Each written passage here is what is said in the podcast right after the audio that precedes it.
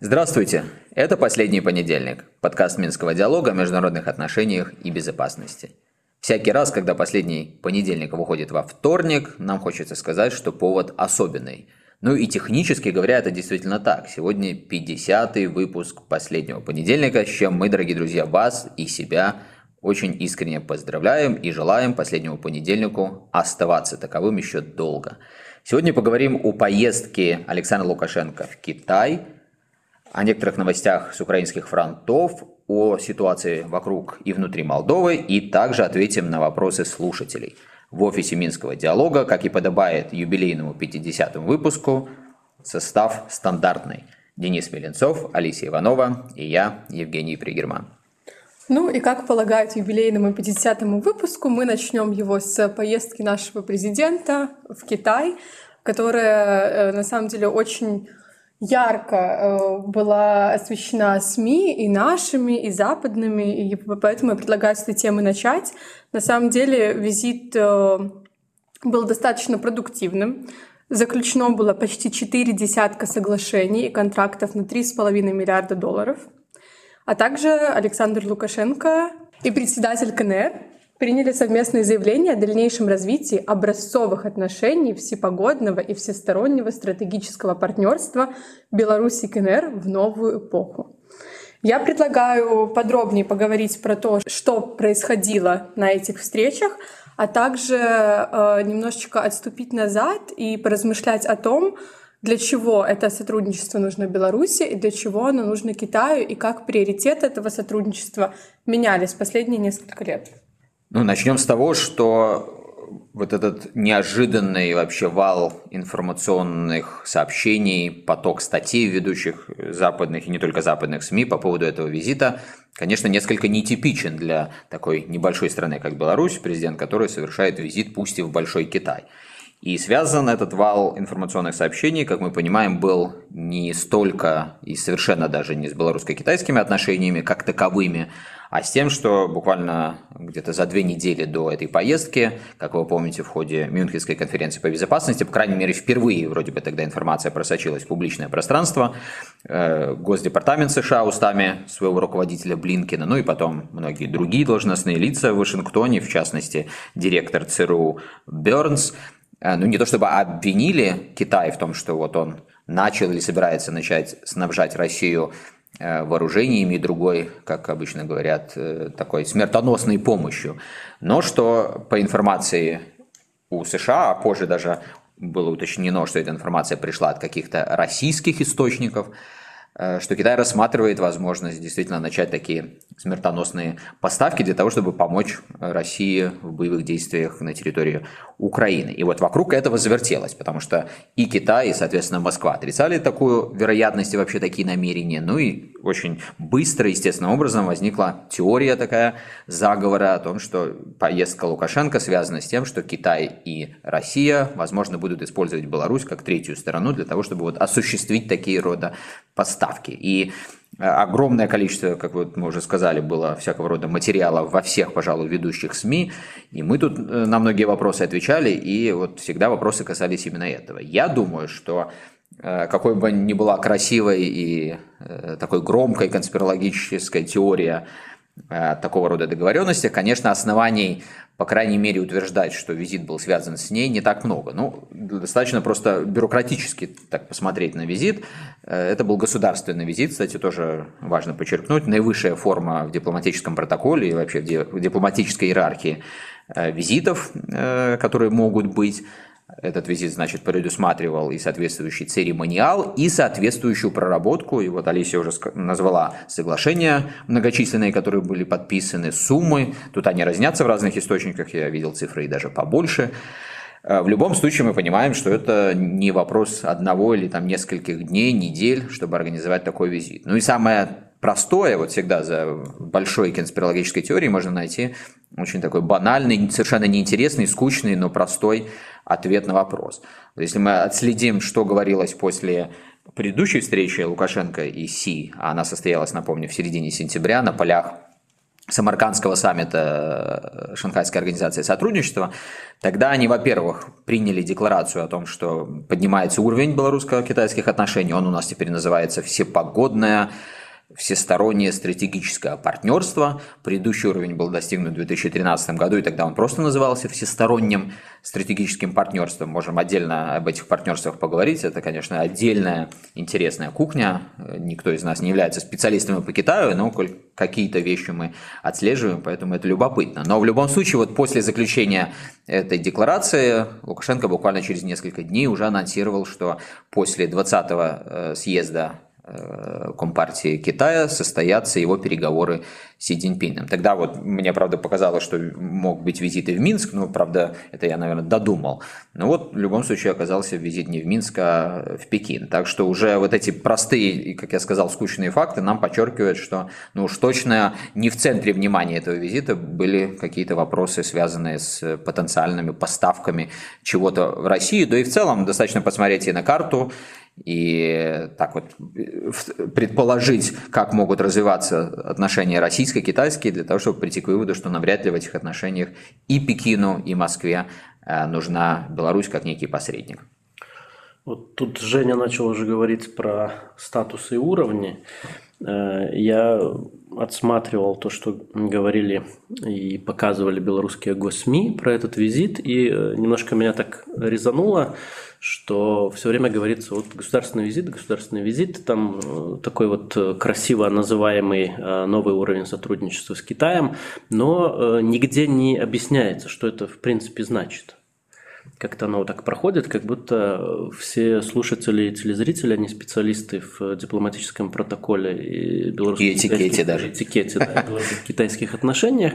Мне кажется, что нам стоит, не знаю, пару фраз э, уделить этому моменту, раз ты уже вот начал, э, Женя, и э, сказать тут, по крайней мере, что государственный визит, да, это высший уровень, есть рабочие визиты, которые подразумевают э, проговаривание, ведение переговоров, проговаривание каких-то рабочих э, вещей. Есть официальные визиты, есть государственные визиты. И под каждый визит есть свой собственный протокол, э, этикет, уровень, на котором должны, там, вплоть до того, что э, кто должен встречать э, в аэропорту э, визитера, какие, как должны флаги вывешиваться и так далее, и так далее. Так вот, здесь действительно э, визит Лукашенко в Китай, он был государственным, то есть он подчеркивал, что здесь решаются как раз вопросы такие стратегические между двумя странами, между собственно, Китаем и Белоруссию, а, а не какие-то такие частные небольшие а, проектные вещи. Вот. Ну и что касается этих статусов, да, там их на самом деле очень много. Вот Женя тут как раз немножко разбирался, может подробнее рассказать. Там а, тоже действительно интересно, потому что в китайской дипломатии Э, все очень сильно формализовано, прописано, учитывая э, историю этой самой дипломатии, много тысячелетней. Поэтому э, китайцы, они очень так ревностно а, относятся к этим дипломатическим деталям, уровням, каждое слово выверяют, поэтому а, действительно, если речь идет вот о таком словосочетании, всепогодное, стратегическое, то а, это действительно, скажем так, здесь каждое слово, оно имеет свое собственное значение. Ну, тут достаточно сказать о том, что вот такого рода всепогодное партнерство у Китая лишь только еще с одной стороной Пакистаном. А даже не синологи знают, что отношения Пакистана и Китая, они уже очень долгое время ну, такие действительно особенные. И в военных отношениях э, много сотрудничества было еще начиная э, с времен Холодной войны, вокруг сюжета в Афганистане, который проходил. Ну, а по мере э, окончания Холодной войны они всегда были вот такими близко доверительными. Это, конечно, совершенно не значит, что мы как-то можем механически сравнивать Беларусь и Пакистан. Опять же, достаточно посмотреть на карту, совершенно разные условия. Однако я вот соглашусь с тем, что сказал Денис. При всем скепсисе, с каким-то формальностям многие отношений часто тоже это скепсис высказывают и конкретно к китайским форматам взаимодействия. Там 22 или 23 формата я насчитал, и я думаю, что это еще не окончательный список, ну, который так или иначе. На уровне, как пирамидка такая угу. Маслоу. Как пирамидка Маслоу, да, здесь пирамида китайских взаимоотношений. Я вот сказал, что в 2013 году мы были по китайской иерархии на чуть более низкой ступени, сейчас поднялись выше. Но здесь я, может быть, согласился бы со многими, даже критикующими вот такого рода акценты в белорусско-китайских отношениях, говоря о том, что, ну, Э, иерархия, протокол, это все хорошо, даже при всем символизме, но что э, содержательно это означает? И вот это самая, на мой взгляд, интересная тема для дискуссии, связанная с визитом Александра Лукашенко э, сейчас в Китай. Потому что чем будет наполнено вот это всепогодное сотрудничество – с учетом того, что мы все понимаем некоторые дополнительные проблемы, которые в белорусско-китайских отношениях возникли, опять же, не столько двусторонне, сколько из-за развития ситуации в мире и регионе. Э, я напомню в таком, может быть, тезисном варианте, что до где-то 2020 года очевидный акцент в этих отношениях выстраивался вокруг Беларуси как транзитного пути и транзитного хаба. Э, львиная доля всего сотрудничества, которое развивалось, особенно инвестиционного, было связано с возможностями для китайских производителей свою продукцию, как собранную в Китае, так и на территории Беларуси, экспортировать более удобно и выгодно на территорию Европейского Союза, где-то на территорию Евразийского экономического союза. Это вот такая была э, добавленная стоимость Беларуси. Вокруг этой идеи, естественно, возник и Великий камень парк индустриальный под Минском, который вот везде белорусская делегация сейчас в Пекине подчеркивала, что Си Цзиньпинь назвал жемчужиной э, пути и пояса, и уже, опять же, символично это означало, что какой-то существенный вес этому сотрудничеству придавался. После 2020 года, когда в отношении Беларуси начали вводиться европейские санкции, и особенно после февраля 2022 года, когда эти санкции стали по многим показателям такие драконовские, а сейчас мы вовсе вот уже несколько месяцев констатируем такую нарастающую ситуацию частичной блокады Беларуси. Возникает вопрос, насколько Китай вот те свои предыдущие расчеты может продолжать реализовывать в отношении Беларуси и насколько, соответственно, эти отношения для Китая первичный. Потому что вроде бы как, почему для Минска Китай важен, особенно сейчас, даже приоритетен. Мы понимаем, это и возможности самой санкции как-то э, микшировать, минимизировать э, негативный эффект от них. И это также, что важно, возможность иметь надежного большого партнера, который будет как-то уравновешивать и влияние России. Мне кажется, даже Александр Лукашенко недели полторы назад примерно то же самое сказал э, американскому журналисту, когда была эта встреча с э, журналистами. Но что Китай видит в этих отношениях, идя на такой шаг, когда объявляется о новом э, всепогодном сотрудничестве вот в таких, казалось бы, не самых благоприятных условиях. Это вопрос, как у нас принято говорить, дискуссионный, но я думаю, что как бы многим не казалось, что вот, э, привлекательность Беларуси резким образом снизилась. Мне кажется, что в тех условиях, которые мы имеем сегодня, это и война э, в Украине продолжающаяся и, к сожалению, нарастающая, это вот этот все более расширяющий разрыв между Россией и Западной Европой, Беларусь еще более ну, потенциально интересна для Китая, потому что какие альтернативы? Вот я сказал, Украина, да, война. До 2013 года мы знаем, что Китай пытался делать ставку на Украину, потенциально разрабатывались огромные инфраструктурные проекты, в том числе в Крыму. Ну, потом э, произошло то, что произошло, и, к сожалению, вряд ли мы можем ожидать, что Украина в ближайшие годы, если десятилетия, вернется к какому-то стабильному существованию. Другой такой вот, что ли, региональный вектор был связан со странами Балтии и более широко с Восточной и Центральной Европы, у Китая. И развивался проект, который там в разные годы назывался 16 плюс 1, 17 плюс 1. Это была такая попытка создать многостороннюю платформу, где Китай через разговор и сотрудничество с практически всеми странами Центральной и Восточной Европы будет создавать взаимовыгодные логистические, экономические, инвестиционные возможности. Но в последние годы этот проект, мягко говоря, забуксовал. Можно даже сказать, что сегодня он абсолютно дисфункционален функционален. И более того, некоторые ключевые страны, которые, по крайней мере, рассматривались ключевыми там, та же Литва сейчас, ну, по сути, в состоянии такой открытой информационно-торговой войны с Китаем, как Денис любит говорить, Китай вовсе Литву исключил из своих э, каких-то соображений по поводу будущего отношений с Восточной Европой. Ну и вот остается ни много ни мало одна Беларусь. И при всех тех проблемах, которые есть у Беларуси с точки зрения продолжения роли транзитного такого э, коридора и хаба, ну, во-первых, э, я так понял, что вот между строк, если мы слушаем белорусских чиновников в Пекине, э, все же они исходят из того, что возможности исправить ситуацию будут, и не только потому, что вот, значит, это Минску выгодно, но и, очевидно, это же выгодно и другим странам. И, кстати, еще более активное привлечение Китая на сторону Минска здесь тоже рационально, потому что это будет дополнительный такой э, повод все-таки пробивать какие-то коридоры и разблокировать границу. А, ну и потом э, Европейский Союз, то есть понятно, что нарастает противостояние по линии США и Китая, и Вашингтон будет требовать активного европейского участия на своей стороне, но также очевидно, что Европа в этом не очень заинтересована. Так что вот, мне кажется, расклады такие, совершенно очевидно, что, как мы любим говорить, геополитическая, геостратегическая привлекательность Беларуси, она на самом деле еще далеко не для Китая не потеряна. Я бы тут добавил немножко, вот мне сейчас подумалось, что э, мы наблюдаем такую Э, разнонаправленную тенденцию, либо процесс.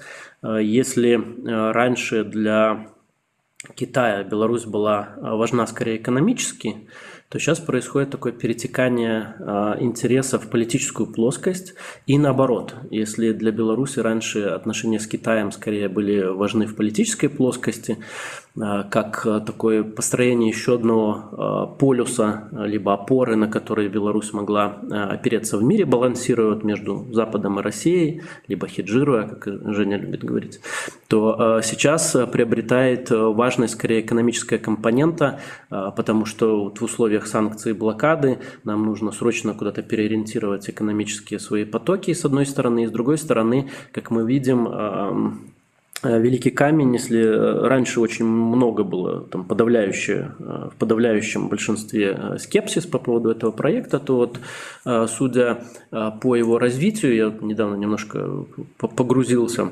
в цифры, то вполне он себя достойно показывает, несмотря даже на, на санкции, происходит адаптация, растет количество резидентов, растет вал промышленного производства, которое там генерирует генерируется, там э, рост инфраструктуры наблюдается, строится постоянно что-то. Вот, э, то есть э, здесь вот экономическая такая компонента, она захватывает первые роли. А, ну и что касается вот этого геостратегического уровня для Китая, то на сегодняшний день Беларусь, там нежданно-негаданно, она из такой страны малозаметной, малопонятной превратилась, ну, мы по сути находимся в таком оке тайфуна, либо в центре урагана, а, вокруг нас, а, в общем, формируется кризисный регион, который переформулирует, переформатирует вообще все международные отношения международную систему. И, а, естественно, для такой большой страны, играющей одной из ключевых ролей на международной арене, то, что происходит в этом регионе, интересно.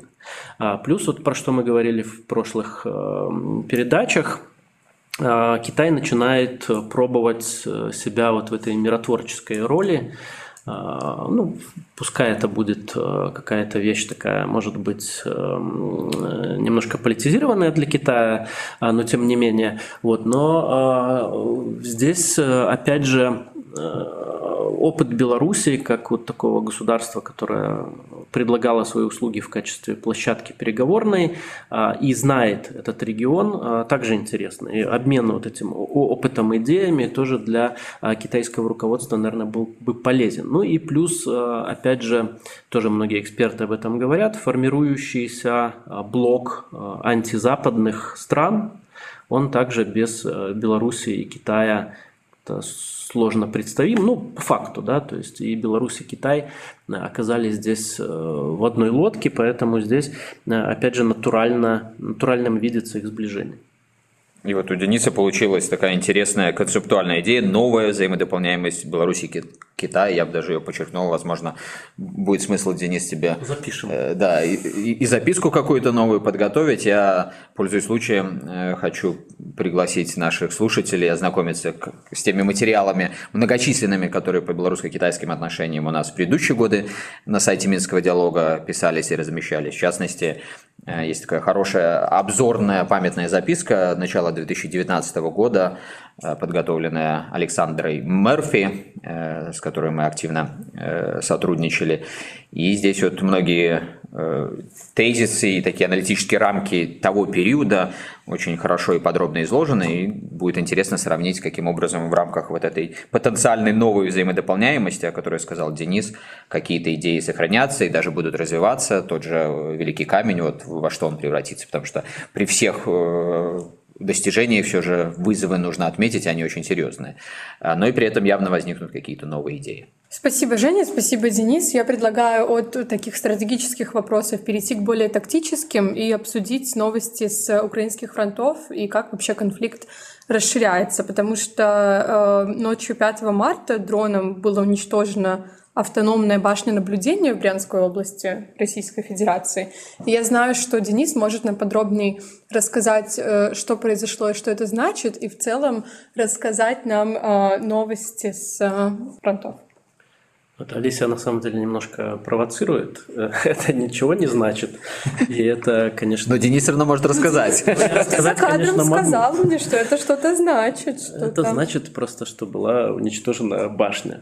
А кем? Это не первый раз, когда э, ВСУ наносят э, какие-то небольшие удары по сопредельным э, территориям на собственно, территории материковой России, а, скажем так. И здесь уже давно эти красные линии а, были пере, переедены, и никакого такого существенного ответа со стороны России не последовало. Но здесь, наверное, нужно вспомнить самый такой яркий пример. Это вот захождение этой ДРГ в Брянскую область. И мы не будем тут подробно э, на этом останавливаться, потому что времени э, не так много. Но, тем не менее, как э, мы много раз уже говорили в рамках последнего понедельника, происходит постепенное расползание этого конфликта.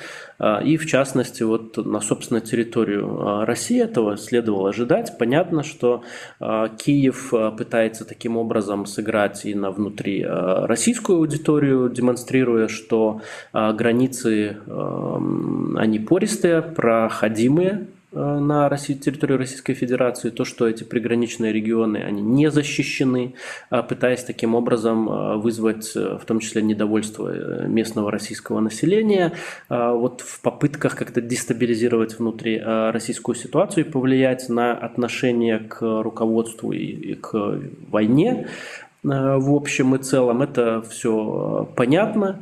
Э, опять же, было нами проговорено несколько ранее. Если говорить об э, общей ситуации на фронтах, то такого существенно нового ничего не происходит. Продолжается бахмутская операция.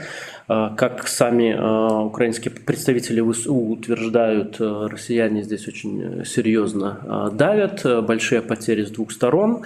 Идет внутриукраинская, судя по всему, борьба по поводу отхода, отвода войск э, из Бахмута.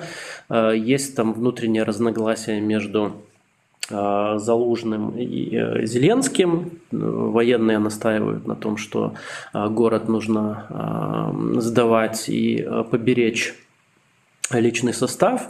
А политики, естественно, сделав когда-то такую большую ставку, и в частности Зеленский на том, что вот э, Бахмут это такая фортеция, где э, Украина должна продемонстрировать э, свою силу, естественно, не готовы сдавать, но тем не менее, скорее всего, здесь пессимистический прогноз для Украины по поводу Бахмута. Но, тем не менее, мы не наблюдаем какого-то вот такого радикального продвижения, наступление а, пока еще а, было анонсировано на прошлой, позапрошлой неделях а, о том, что Э, Украина готовит контрнаступление на Мелитополь, то есть с тем, чтобы отрезать, перерезать вот этот сухопутный коридор э, России в Крым, тем самым поставив под удар, собственно, Крым, и э, таким образом это должно привести впоследствии к освобождению полуострова.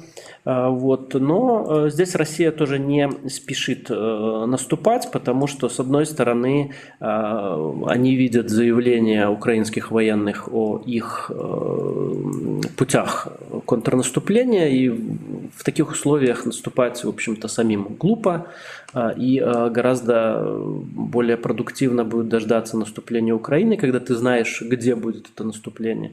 Но, тем не менее, российские войска не продолжают прощупывать линию фронта.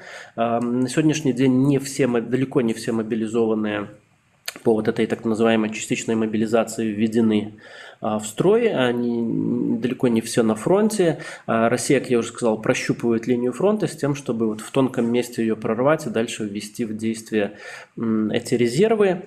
А, но я думаю, что каких-то э, каких новостей мы э, дождемся в ближайшие вот буквально Э, недели, потому что наступает весна, и э, здесь и политические условия, и э, природные условия для Украины складываются таким образом, что в ближайшие месяцы она должна продемонстрировать какой-то успех. Угу. Ну, неспокойно на самом деле не только сейчас в Украине, а также и в Молдове. А, последний месяц, наверное, достаточно много было со стороны молдовских а, официальных лиц заявлений о том, что Россия готовит какие-то а, диверсионные планы, попытки сменить правительство Молдовы и так далее. И вот последний инфоповод стал, последним инфоповодом в этой связи стала отмена Путиным указа 2012 года о мерах реализации внешней политики, по-моему, он так называется. И один из пунктов этого указа был о том, что Российская Федерация будет продолжать активно искать пути решения вопроса Приднестровья на основе уважения суверенитета, территориальной целостности и нейтрального статуса Молдовы. Из-за того, что Путин э, отменил этот указ, Молдова отреагировала, скажем так, с определенной долей беспокойства позиционируя отмену этого указа как э, изменение внешней политики России по отношению к Молдове именно. Э, мы э, за кадром провели расследование, почему указ на самом деле был отменен. Кто хочет рассказать нашим слушателям, вы или я расскажу им, почему все-таки так произошло? Отвечает Александр Друг. Ну тут и, в общем, не нужно расследование на самом деле, потому что вот этот указ 2012 года, он действительно охватывает ну, вот, весь комплекс основных направлений внешней политики России. И с учетом того, как изменилась вообще вся международная ситуация э, в таком структурном смысле. За 11 лет. За, за 11 лет, но особенно, естественно, за последний год. Но очевидно, что большинство, если не все те положения, они либо полностью утрачивают свою актуальность, либо требуют э, пересмотра. То есть я думаю, что в первую очередь вот с, с такой общей причиной связано то, что сейчас отменен этот указ, дальше будут пересмотрены концептуальные документы, которые регулируют и вообще всю сферу национальной безопасности в России и внешнюю политику в частности.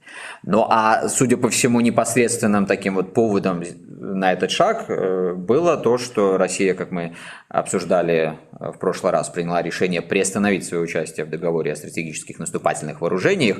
И несмотря на то, что из Москвы подчеркивают, что это решение еще обратимо, э, в указе 2012 года вокруг этого договора тоже, в общем, некоторые концептуальные вещи развивались, и, наверное, Э, так как уже не просто изменилась реальность вокруг России, но Россия делает новый шаг для того, чтобы еще дальше эти реалии изменять. Ну вот и было принято решение от этого указа уйти. А в Молдове действительно, как Алисия сказала, приняли это на личный счет. Не знаю, может быть, какие-то действительно были дополнительные основания у политиков, дипломатов э, в Кишиневе это сделать, но нам кажется, что это, э, вероятнее всего, произошло по такому принципу, который характерен для многих небольших государств. Я вот иногда э, никоим образом никому не в обиду привожу э, знаменитую цитату от Ильфа и Петрова да, о том, что старики, что бы ни происходило в мире, рассматривали это как прелюдию к объявлению Черноморска свободным городом. Вот для всех небольших государств немножко характерно такого рода э, восприятие мировой реальности. Мы все пропускаем э, через свои собственные проблемы и свои собственные вопросы. Я, кстати, еще раз скажу, я совершенно не с осуждением это говорю, это такая форма бытия, потому что если небольшие государства, в том числе Беларусь, не будут через себя пропускать эти темы, ну, то их выжимаемость в мире еще больше потенциально будет снижаться. Но вот возвращаясь к Молдове, здесь на самом деле происходит какая-то такая эволюция за последний год, которая действительно э, много меняет, вот мы говорили, вокруг России, да, вот тут вокруг Молдова она меняет, то, что Молдова э, маленькое государство, которое по определению не может формировать свою среду безопасности, то есть она должна реагировать. И вопрос всегда в том, а как она реагирует. И мне кажется, что некоторые реакции которые из Кишинева идут, опять же, может быть, я не обладаю достаточной информацией, чтобы как-то рассуждать на эту тему, но мне они представляются ну, не совсем оптимальными, скажем так, дипломатично. И, скажем, вот последнее событие, которое все сейчас обсуждают, это э, желание правящей партии внести конституционные изменения, которые переименуют молдовский язык в румынский язык. Ну, вообще, э, в Молдове это давняя дискуссия, которая всегда вызывала внутренние противоречия и большое напряжение. И именно поэтому мне не очень понятно, почему ключевые политики Молдовы сегодня таким образом вот Э, поступают, потому что когда вокруг вас такая буря международная, но самое худшее, что вы можете сделать для того, чтобы еще больше снизить свои шансы на безопасность и выживаемость, это обострить дополнительно внутренние противоречия. И, э, во-первых, вот все, что происходит за последний год, действительно ставит фактически крест на э, том, что было известно как нейтралитет Молдовы, а дополнительно вот принимается, или, э, по крайней мере, делается попытка принять еще вот такое решение, которое, конечно же, не просто дает дополнительные аргументы, э, не самые лучшие для Москвы, для того, чтобы обвинить Кишинев в антироссийской деятельности, и в чем, чем угодно. Но и самое важное, как я уже сказал, создаю дополнительное напряжение, напряженность внутри страны. Так что действительно, ну, волнительно, когда мы наблюдаем за Молдовой, как, собственно говоря, к сожалению, волнительно наблюдать за всем регионами, и за Белоруссию в том числе, и Э, вот наши глаза и наше внимание, наши интеллектуальные какие-то способности должны в первую очередь направлены быть на собственную страну, а не столько на обсуждение других стран. Но просто будем констатировать, что в том числе, когда мы подчеркиваем вот этот высокий потенциал перетекания украинского конфликта в географическом смысле, расширения, то вот Молдова – это одно из тех направлений, которое, к сожалению, конечно, у всех на уме. Ну вот тут, если искать э, каких-то какие-то причины, почему это делается применительно к э, языку, ну, мне приходит на ум только то, что здесь э, э, роль играет то, что молдовское руководство, оно скорее таким образом ориентируется не на внутреннюю легитимность ее наращивания, а на какую-то внешнюю легитимность ее наращивания вот в рамках той, той сложной ситуации, в которой оказалась и правящая элита, и в целом страна а, в таком регионе, когда нужно искать вот внешних э, доноров стабильности, назовем это так, и тогда некоторые а, вещи, которые нам кажутся ну, контрпродуктивными, исходя из внутренней логики развития политики, они э, становятся более-менее понятными. Ну, иначе это как-то объяснить сложно. Ну, собственно говоря, министр иностранных дел э, Молдовы, он же вице-премьер, хорошо нам знакомый Нику Попеско, в принципе, э, согласен, наверное, со словами Дениса, потому что он буквально на днях тоже сказал, что э, Молдова собирается постепенно как бы убирать вообще всю правовую базу, которая существует между Молдовой и СНГ. Он как бы так осторожно сказал, что мы не будем вот проактивно что-то делать, то многие соглашения устаревают. И пояснил, почему он это делает, или его правительство, потому что приоритет – это европейская интеграция, они хотят быть членами Европейского Союза. И вот действительно, как Денис и сказал, нужна внешняя э, не то что легитимность какого-то внешнего игрока, а совершенно четкое движение по конкретному внешнеполитическому вектору. Я предлагаю перейти к последнему блоку нашего сегодняшнего выпуска. И это вопрос от слушателя. Мне он очень нравится, я его зачитаю. Со всех сторон западных СМИ слышно, когда Украина выиграет, что будет после того, как Россия проиграет, план после победы Украины. Получается, западные страны уверены в победе Украины? Не является ли это самообманом, и не рано ли делать такие заявления? Может, стоит посмотреть на вариант, когда Украина проигрывает, и как в этом случае стоит выстраивать новую архитектуру безопасности? Почему Запад так слепо себя ведет? Вот такой вопрос. Ну, вопрос, в общем, э, во многом такой на поверхности. Я, может быть, не совсем согласился бы с установочной частью этого вопроса, потому что если мы наблюдаем за э, дискуссией и в медиа, и в политических кругах, экспертных кругах стран Запада в последние недели, то там все больше э, уже скепсиса по поводу такой позиции. И мы, кстати, и в вот комментарии, который у нас на сайте был размещен по поводу первой годовщины войны это отмечаем, и сейчас э, э, готовим новый выпуск «Точек наду», где тоже немножко рассматриваем дискуссии на Западе. И вот, повторюсь, после того, как утих, что ли, вот шлейф э, тех успешных контрнаступлений, которые Украина предприняла на Харьковском и Херсонском направлениях, все больше стала звучать ну, такая осторожная позиция. А, несколько месяцев назад она даже высказывалась высшими военными, по крайней мере, генералом Милли в США, о том, что Украина больше не сможет добиться а, каких-то больших военных успехов, и поэтому нужно рассматривать варианты переговоров.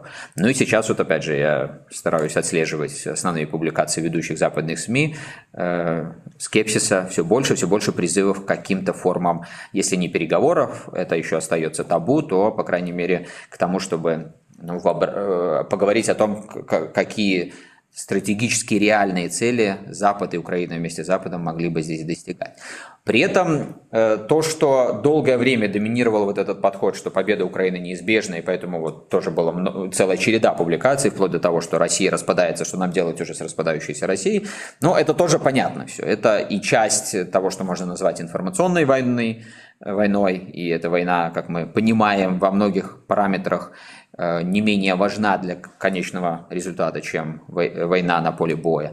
Но и это также некая, наверное, психологическая особенность людей, э, когда э, люди для себя рассматривают происходящие события не сквозь призму вот такого отстраненного холодного анализа, а сквозь призму кто прав, кто виноват. Это естественное свойство человеческого ума, особенно того ума, который профессионально не подготовлен для того, чтобы аналитически подходить к ситуации, а таковы большинство людей, потому что люди, профессионально анализирующие политику, это, естественно, меньшинство на нашей планете. И поэтому это все проявляется, вот когда поступают такие новости, что вот Украина контрнаступает, э, люди подсознательно, как мне кажется, может быть, вы не согласны с этим, начинают стремиться к тому, чтобы вот достраивать э, такую логику. Это, в принципе, тоже, э, знаете, как мы прогнозируем. Большинство прогнозов, особенно, опять же, не профессиональных, а таких вот для СМИ, они строятся. Есть какая-то тенденция, мы ее сейчас достроим, да, продолжим. И вот когда тенденция такая, что Украина контрнаступает, ну вот многие ее достраивают.